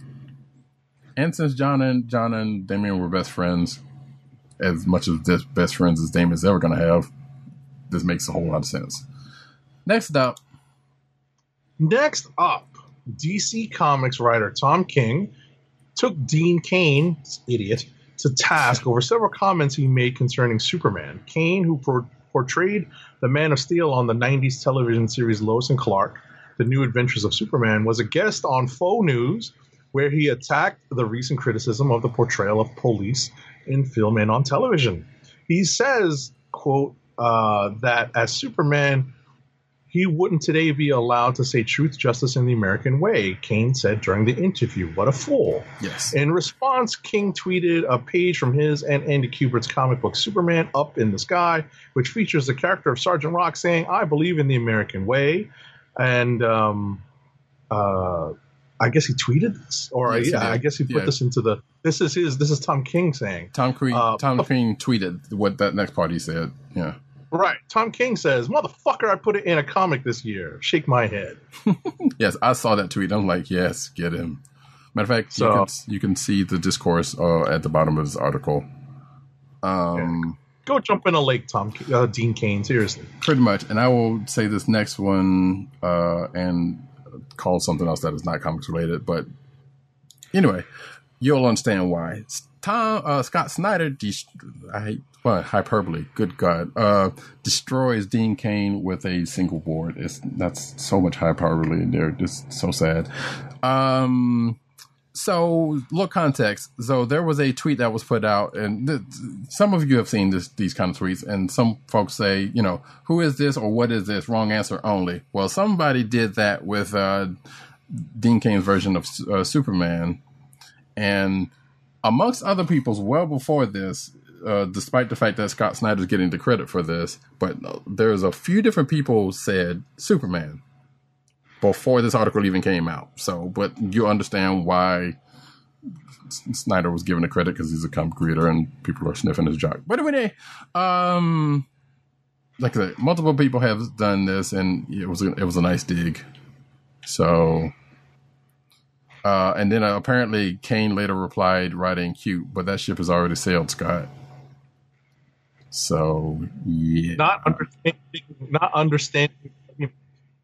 Yeah, basically. And this is the point where I will say so once upon a time back in the day if you're a certain vintage, uh one Dunce Cain uh was in a show well, well played a part in a show called uh, A Different World.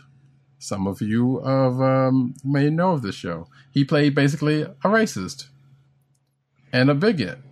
Uh that that was um you know, that caused an altercation with one of the main characters, well, two, a couple of the main characters after a football game.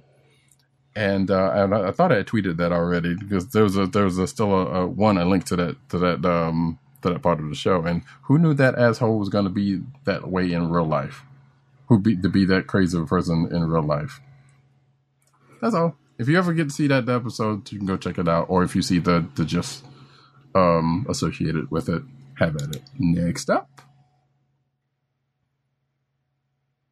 All right. Uh, next up, uh, professional cartographer Jared Blando has illustrated an ornate map of the re- of the remade world of DC's Dark Nights death metal event, which I think the next issue is out next week.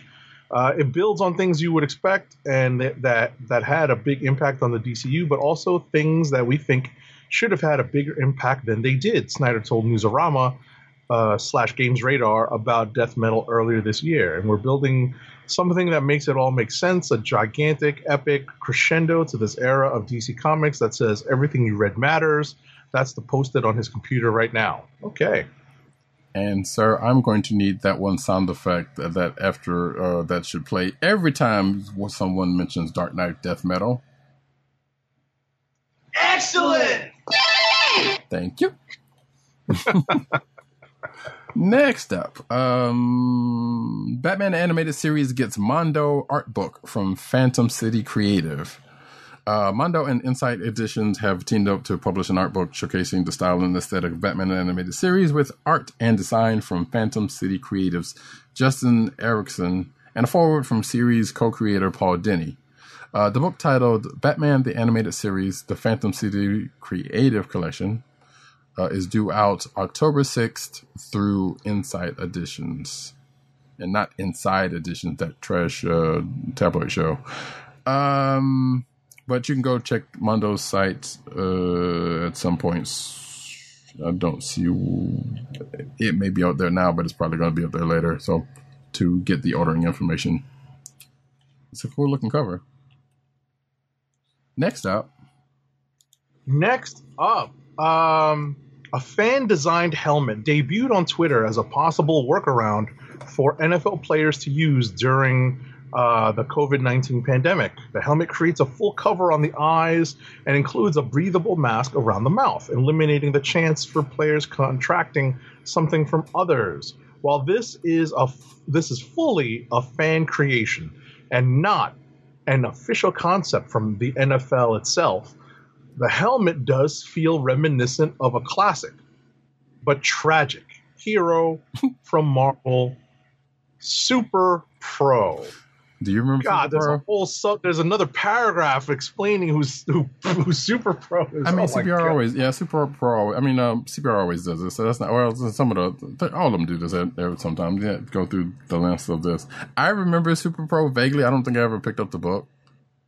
Uh, I only saw it on the stands. yeah. Never picked it up. So, and also, I'm sitting here thinking that I'm probably going to catch flack from this, but do we really need football enough to where they can just, you know, to to where this needs to be a thing? Like, sure, they could use this helmet, I guess, but we don't need football that badly. I know I'm going to catch that from the from the sports fans, but whatever. Uh, and yes, here's uh, a picture of uh, Super Pro. You can go look him up uh, at your own leisure because that was woof.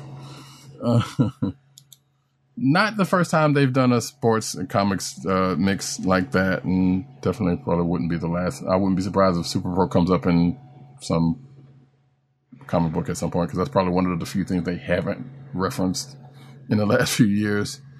Anyway, um, next up, um, Donny Cates gears up to launch three new creator-owned series. Because all this time away, people just you know bouncing on these creators, which makes sense. You got to use the time somehow. Uh, writer Donny Cates, this is Marvel Comics titles Thor and Venom have finally started again, following the a pause due to the industry-wide COVID nineteen shutdown. While but while these comic books were on hold, Cates was able to focus on his creator-owned comic books. Uh, in addition to wrapping up his work on his series Baby Teeth, uh, Cates has been preparing to launch no less than three still untitled creator-owned series, along with some artists who should be very familiar to longtime fans of Cates' work. And then the rest is an article with uh, Newsarama and Kate about said things. So, hey, good for him. You know, I mean, it makes sense. Like, yeah, sure, you can take a break, but you know, still do some stuff while you're while you're um while you're on lockdown. And it's not like comic book artists have to actually don't actually work from home in the first place in a lot of cases, or co- comic creators in general. So, yeah, why not? Next up,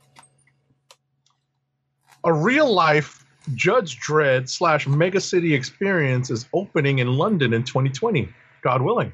hmm, In 2020, in 2021, that is, one section of real life London will be transformed into the dark, neo future London of 2000 AD's Judge Dredd. Welcome in advance to Brit Sit.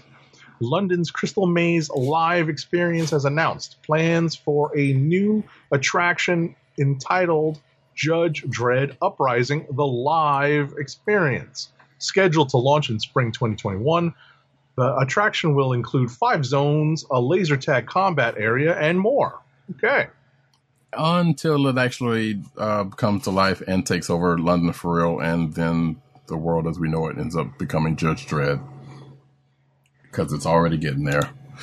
Uh, Jamila Jamila Rowser on launching her own comic book publishing company. So this is a um an article from CBR. So if you are Black Twitter adjacent in any amount of way, you may or may not have seen this name uh, around in places. I definitely have. Um, uh, it says here, inspired by josei manga. Uh, wait, inspired by josei manga, manga oriented uh, for teen girls and young women, comic book creator and editor Jamila Rowser set out to create her own publishing platform in Black Josei Press. Um, producing comics and merchandise by black women creators, including titles by Rowser herself. Uh, the publisher has been putting out new titles steadily since May 2019, 2018, excuse me, uh, including the world award winning debut title Wash Day. Oh, okay, that, one I do know. Uh, showcasing the, black female creative voice in the comic book medium because they keep saying that, hey, you know, if you don't like what's out there, create your own. And she definitely did that. So good on you. And like I said, the rest is a interview with CBR uh, uh, with her about that that you should definitely check out. Next up, All right. Um, in an oral history of Carol Kalish, this is a, a piece on GamesRadar.com slash Newsarama. Uh, she is the most important comic book figure you've never heard of. Um, you know, in the history of Marvel Comics, she was a vibrant personality. Um, she, I guess, you know, did a lot of behind the scenes uh, things at Marvel, but why haven't you ever heard of Carol Kalish? A lot of the answer is time and tide, time that has passed, and time that has only seemingly washed away her many accomplishments. So uh, take a look at this oral history on uh, the Games Radar Newsarama website. that and a lot of works of women usually gets buried because of reasons that are very clear in this climate nowadays. Next up, infamous Iron Man gets a Funko Pop upgrade. Um, so Funko has released another look at one of its exclusive figures. This one features a, a Marvel villain turned hero. A little late for this because I don't think that book's even um, around anymore. Although there is a Doctor Doom book, regardless. The Halloween Comic Fest uh, Pop exclusive is of Victor Von Doom as the infamous Iron Man. Uh, this Funko Pop will glow in the dark and give off an ominous vibe. So, sure. Oh, it looks like the figure will come with a copy of Avengers 35, which places the Funko uh, front and center. And you can see the tweet uh, from Funko about this pop. It looks like he's doing jazz hands, but you know. That is that. Next. All right, next up, uh, Marvel is teasing Knull is coming. K N U L L. Uh, Marvel Comics is teasing a big story coming later this year for Venom and the Symbiotes, with a full page house ad appearing in this week's Empire magazine that reads Knull is coming 2020. Knull is the evil god of the symbiotes, uh, alien beings known as the Klyntar that bond with host life forms, the most famous of which is Eddie Brock slash Venom um, an evil warrior deity who created the Klyntar and their rivals, the Exolons, as well as All Black, the Necro Sword, an important artifact in the Thor mythos. So um, this was also teased at the end of the Ravencroft series that was that came out last week, Right, we talked about that. and uh, we'll actually see print as confirmed this week. Yes. So the whole Marvel is teasing Knull is coming has kind of been a thing. We've talked about this in the past few months because with, you know, Silver Surfer Black uh, kind of featuring them, the King Thor series, if I'm not mistaken, that's where the, the um I don't know if that's the first time where we saw the all black the the Necro Sword, but I know that Yeah. it's definitely Knull Yeah. and yeah. So Yeah, I was to say definitely in, definitely in Thor where we first saw that. Yeah. So we have been seeing, you know, we've been seeing Knull coming for the last few months. So this is not that big of a surprise. We've been reading uh, certain comic books, but I guess yeah, this is what it is. Uh, and if you read comics for a long for a long enough time, sometimes you can kind of tell like this is clearly leading up to something. Like we're still waiting for whatever that Mephisto thing's gonna be. Um, because clearly there's got to be more to that than what we've gotten so far. But next up, It might pay off in Ghost Rider. We'll see. yeah, maybe. So- All right, next up. Uh, uh, oh wait, no. Um, this is yours, right? The Go San take, Diego go ahead, and- go ahead and story. take this one. Go ahead and take this one. You sure? Yeah, go ahead. Right. San Diego Comic Con is doing things a little differently this year, entitled Comic Con at Home, because everything's at home right now. You'll have a front row seat to some of the biggest names in comics and entertainment without having to deal with the crowds clambering towards Hall H. And the first panel details for the late July event have now been revealed, taking place between July 23rd and July 26th. Mark your calendars. The virtual SDCC will feature 300 to 400 panels according to the wrap. Among the official big name panels so far are Archer, Bob's Burgers, Bill and Ted, a Constantine reunion with Keanu Reeves, The Walking Dead, Fear the Walking Dead, new Marvel TV show Helstrom, The Simpsons, Solar Opposites, What We Do in the Shadows, and a conversation with Walking Dead creator Robert Kirkman. Expect the likes of Marvel Studios and Netflix's The Witcher to also, to also feature. While there may be live elements to some programming, it's expected that all panels will be filmed ahead of time by studios and networks and submitted in advance. Okay. So if you think the fact that San Diego was not happening this week, this year, and their focus was going to go away from uh, the cinematic entertainment portion of the comic universe, yeah, you're sorely mistaken. Um, now, if they really want to do something so nice, they would be like have that. Uh, maybe they are. I don't know. Uh, do that Constantine reunion, but also add Matt Ryan and just do a whole Constantine thing. But they probably wouldn't do that. Hire me, thank you very much. Um, and I'm slightly joking about that, but that would be cool to see. I still have yet to see. Uh, by the way, Keanu's uh, Constantine. Side note.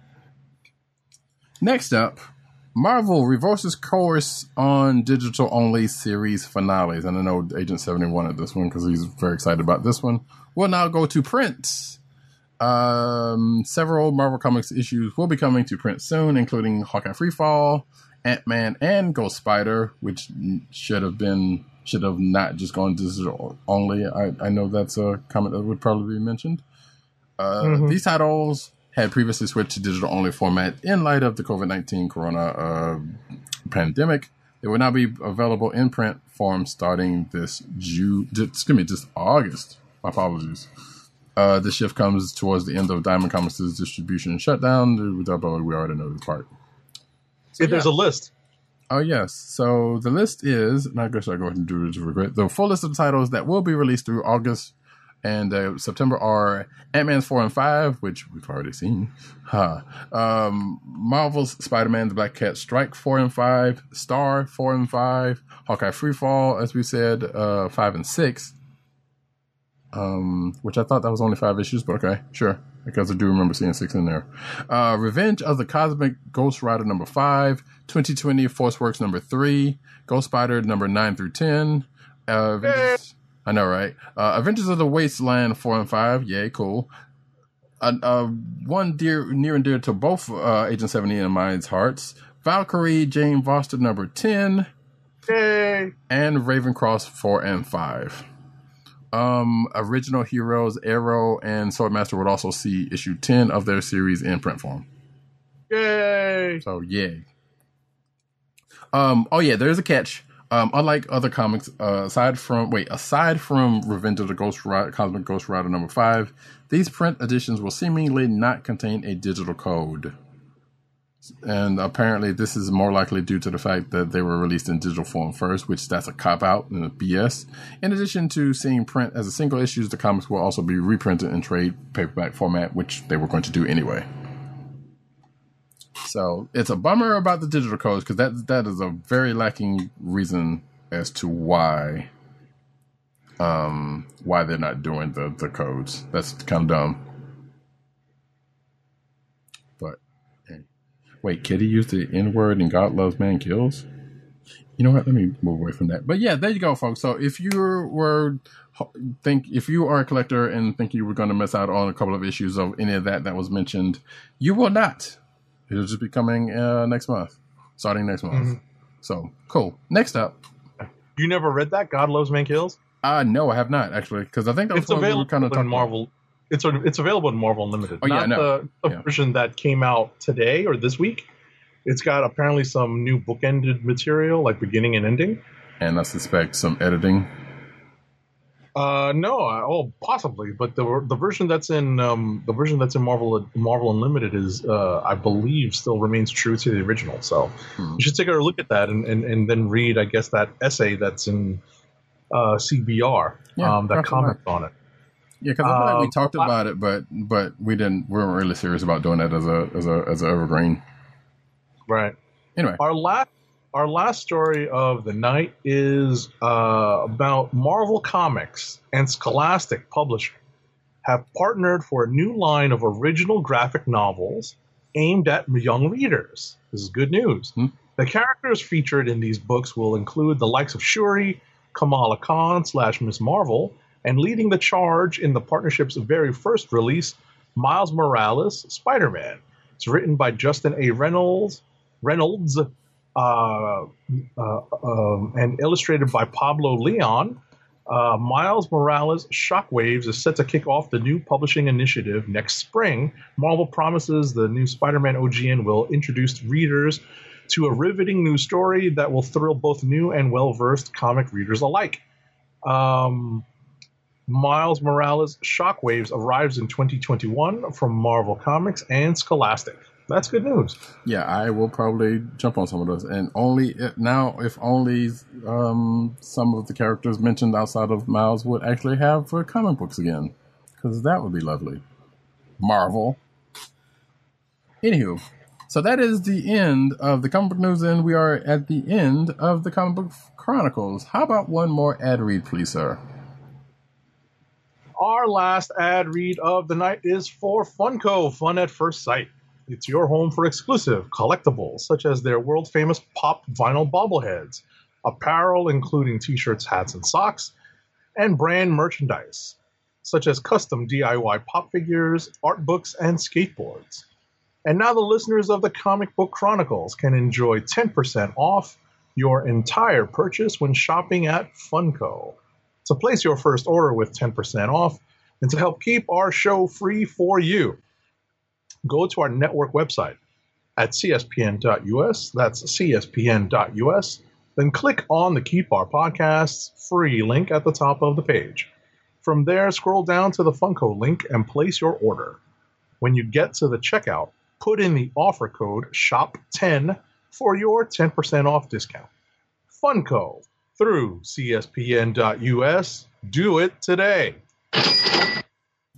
And as we come to the close of uh, whoop, another uh, fine episode of the Comic Book Chronicles, if you watch the video, you would understand why that sound effect was just there. Um, thank y'all for coming out as you do every every week or whenever you choose to uh, listen and or watch this here program. We appreciate it. Uh, we will be back next week, same bat time, same bat channel here on the Kliq Nation's uh, YouTube channel, which because I totally forgot to say that earlier, but it's fine. This is the, the place for this. Uh, 9:30 p.m. ish, around about that, where we record live on the YouTubes. Um, but for myself, okay, yeah, I was waiting. I'm sorry. for myself, Roddy Cat, you can find me at Roddy Cats on Twitter. You can find me at News Nerds Need on Twitter. Also, uh, oh, excuse me, um, CB Caps on Instagram. Uh, agent underscore 70 on Twitter and Instagram. No other sites you want to do or anything like that? Nope. Oh, real quick. I'm sorry. Lord have mercy. I forgot. Kind of a toy corner um, impromptu. Go ahead. Yeah, real quick. Um, and I don't have a shot for myself, I don't think. But that's fine. It doesn't. Yes, I do. Here we go. Hey, I got something in the in the mail, um, folks, and we had been talking about this, and I'm just gonna. That's even not going to even work. There we go. There it is. There we go. So as you can see here, I hold in my palm uh the Star Wars, I guess this is a, it's a black series, uh the Mandalorian the Child figure, which looks like a, a miniature, but I mean it's a baby, we all know this. So He's 50. but yeah, there we go. There we go. Wait, the light. Oh lord, there we go. So yeah, you can see that um there he is. I, I have I hold Baby Yoda in the palm of my hand at this point. Um, there we go. I gotta put myself behind it. Um, uh, along with a uh, little bit, little bitty frog, and whatever this other thing is right there. But this thing is itty bitty, so that's kind of funny. And of course, you know, it's the the choking hazard warnings on the back and all that kind of good mess. But it's cute, and I will probably never take it out of the box because I might lose it. If it come with the little little floating pram thing, that would be a whole nother thing. I could probably put, you know put it up somewhere. But that is that, folks. Anyway, for the rest of the outro, uh, PCN underscore dirt on Twitter, uh, PopCultureNet on Twitter, PopCultureNetwork.com, and all those umbrella sites therein, and also the Vine replacement Byte, B-Y-T-E, under comic reviews, no uh, vowels. Also, the Osiris Ish one Tim D O G G 98 on Twitter. Um, uh, the Kliq Nation on Twitter. That's the K L I Q N A T I O N. TheKliqNation.com where uh, I would imagine at some point you will probably see some of these. Um, you should see these episodes um, up, but you can definitely see uh, old episodes up there also, along with uh, the CSPN. But uh, you can also find him at Comic Book Resources, where he's over there writing his face off. Uh, we are on the Cold Slither Podcast Network. That's the CSPN.us. Do it today. Go check out uh, this show and other shows of the like, and also old shows of the Comic Book Chronicles on there. So yeah, there you go. Um, you can also check us out on your podcast perusal place of choice, whether that be Google Play, Apple iTunes, aka Apple Podcasts, uh, Spotify, or the Cold Slither Podcast Network's SoundCloud page. We'll be back, folks. I believe we're we pretty much got some more new releases next week, if I'm not mistaken. Yes, yes, but uh, stay in touch with us because uh, we will always be reviewing the upcoming list of books. I believe there should be enough next week for us to do as well. But in in the event that there are not, and we you know and and uh, shipping schedules change because that does happen. It does, especially in the fluid nature of. Uh, of, of so much of what we have to deal with nowadays um, you know, given the fluid nature of everything, just stay on, you know, just uh, stay in touch with us via social media, and we will see, you know, and you will be able to tell you whether or not we're we're going to be covering um, new book releases or we'll have something that's slightly more evergreen.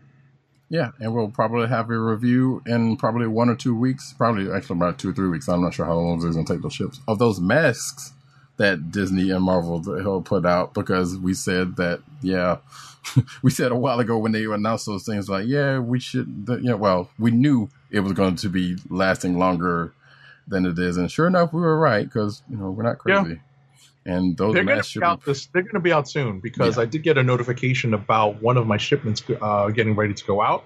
Okay. It's not one of mine, but it's one of the uh, the ones I got for family. So, um, but it's only one of two nice. going to them. So, you know, they're going to be going out over the next several weeks. So yeah. we just have to be, unfortunately, very patient.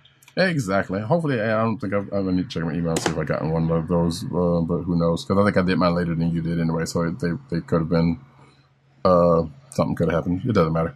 Regardless, folks, we will be back next week. Uh, same bat time, same bat channel. This, folks. This? I was just me clearing my throat. Yeah, yeah, yeah. Okay, you have to be of a certain vintage for that one. Let me wrap this up because I sound like a crazy person right now. This is the Comic Book Chronicles. Peace. Peace. One, I have the honor to be your obedient servant, Agent 70. That is a Hamilton reference, y'all. Go out and watch that. I love it when a plan comes together you